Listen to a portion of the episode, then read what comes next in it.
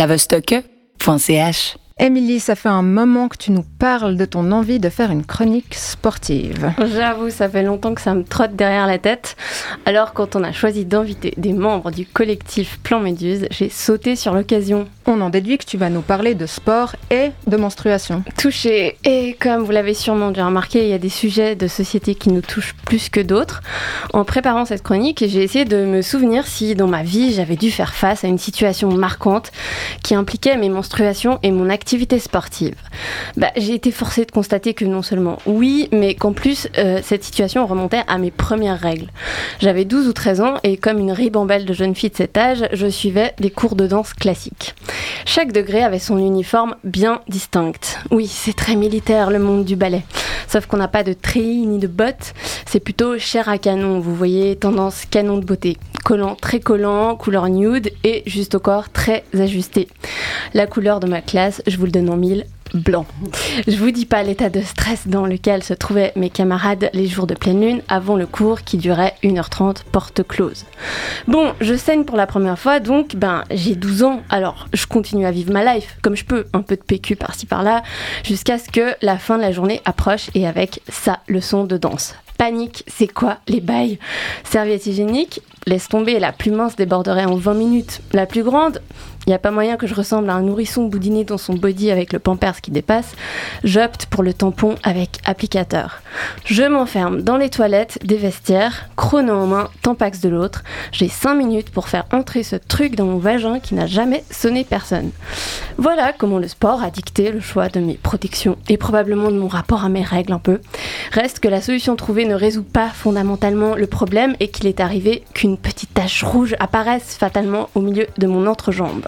Mais du coup, vous étiez clairement dans une moyenne d'âge euh, pubère à ce moment-là. Euh, et vos profs vous mettaient pas à disposition euh, des justes au corps noir, par exemple? Eh ben non. Et vous savez quoi? En 2022, pendant l'Euro féminin de l'UEFA, des membres de l'équipe de foot anglaise se plaignent de leur maillot immaculé pour les mêmes raisons que moi et mes copines ballerines il y a 20 ans. À la différence qu'on ne joue pas dans la même catégorie, puisqu'en plus d'être majeures, elles ont remporté la coupe du championnat en question.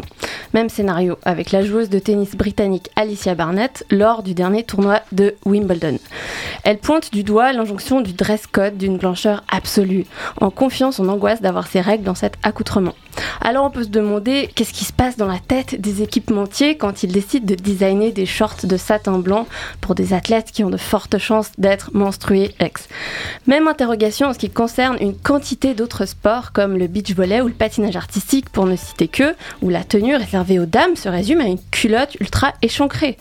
Et là, patatras, le sol se dérobe sous nos pieds. On ne sait jamais aussi bien représenter à quoi ressemble l'univers en expansion, d'où ça sort dans le sport de haut niveau que les tenues des meufs sont toujours à ras la fouf. Pourquoi il y a des tenues différenciées selon le genre alors que la pratique est identique Et puis d'abord, qui détermine qu'un homme est un homme et qu'une femme est une femme? Mais les questions de genre, de transidentité et de non-binarité dans le sport mériteraient d'être développées un autre jour dans une prochaine chronique. Ok, mais en attendant, euh, t'as peut-être des pistes? Suivez mon regard. Guess what? On vit dans une société patriarcale et le sport n'y échappe pas. Mais alors pas du tout. Dans l'arène, les institutions sont gérées par des hommes pour des hommes. Peu de chance donc que les menstruations soient détectées au radar. Et comme les hommes cis ne saignent pas tous les mois, mon hypothèse est que dans ce domaine, avant d'être un tabou, les règles relèvent d'abord d'un impensé. Aujourd'hui, en Suisse, les femmes ne représentent que 6% des participants TUX aux études dans le domaine des sciences du sport. Resuivez mon regard, la plupart des protocoles médicaux, nutritionnels et d'entraînement que les athlètes de sexe féminin suivent sont faits, encore une fois, par des hommes pour des hommes. Jusqu'ici, elles ont toujours dû se plier à des contraintes souvent inadaptées à leur métabolisme. Est-ce qu'on sait pourquoi les athlètes menstrués ex n'ont pas signalé ces inégalités plus tôt? Alors là, on touche à une question peut-être plus profonde qui demande, avant d'y répondre, une petite piqûre de rappel. Je vous apprends rien. Dans la majorité des sociétés, les femmes ont toujours été enjointes à dissimuler leurs règles et à endurer silencieusement fatigue, douleur, irritabilité. Pourquoi ce serait aussi long et difficile à expliquer que l'avènement du patriarcat? Quoi qu'il en soit, ce tabou structurel fait pas mal de dégâts, de euh, générant sexisme, discrimination et ou exclusion. Et pour revenir à notre thématique du jour, j'ai réfléchi à un aspect des règles qui serait susceptible d'incarner au mieux cette stigmatisation dans le sport. Quand on y pense, le sang menstruel est un fluide qui s'échappe du corps sans prévenir.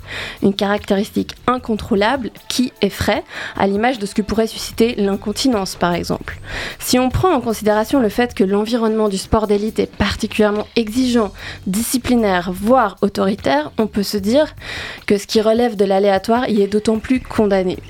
Ajoutez à ça le fameux tabou social de la menstruation et vous renforcez un climat de honte où les sportives hésitent à aborder ouvertement leurs besoins spécifiques. En juin 2023, la triathlète, toujours britannique Emma Pallant Brown, a fait les frais de ces circonstances après la publication d'un cliché en pleine course où on aperçoit une tache de sang sur sa combinaison à hauteur de la vulve et du pubis. Elle a reçu de nombreux messages haineux et indignés.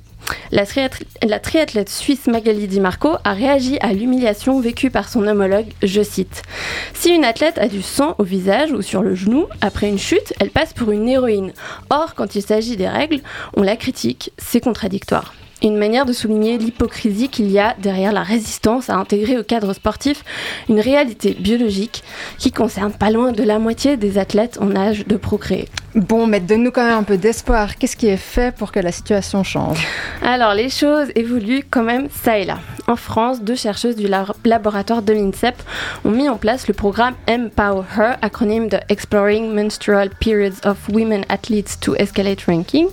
Le principe est simple, réajuster les chartes en place pour optimiser la réponse physique des athlètes menstrués ex, ce qui se traduit par une adaptation de leur charge de travail en synergie avec leur cycle menstruel.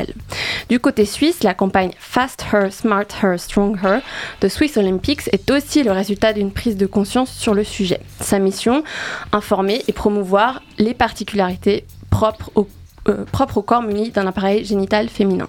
Oui, parce qu'il n'y a pas que les règles et leur corollaire, la carence en fer, qui peuvent influencer la performance.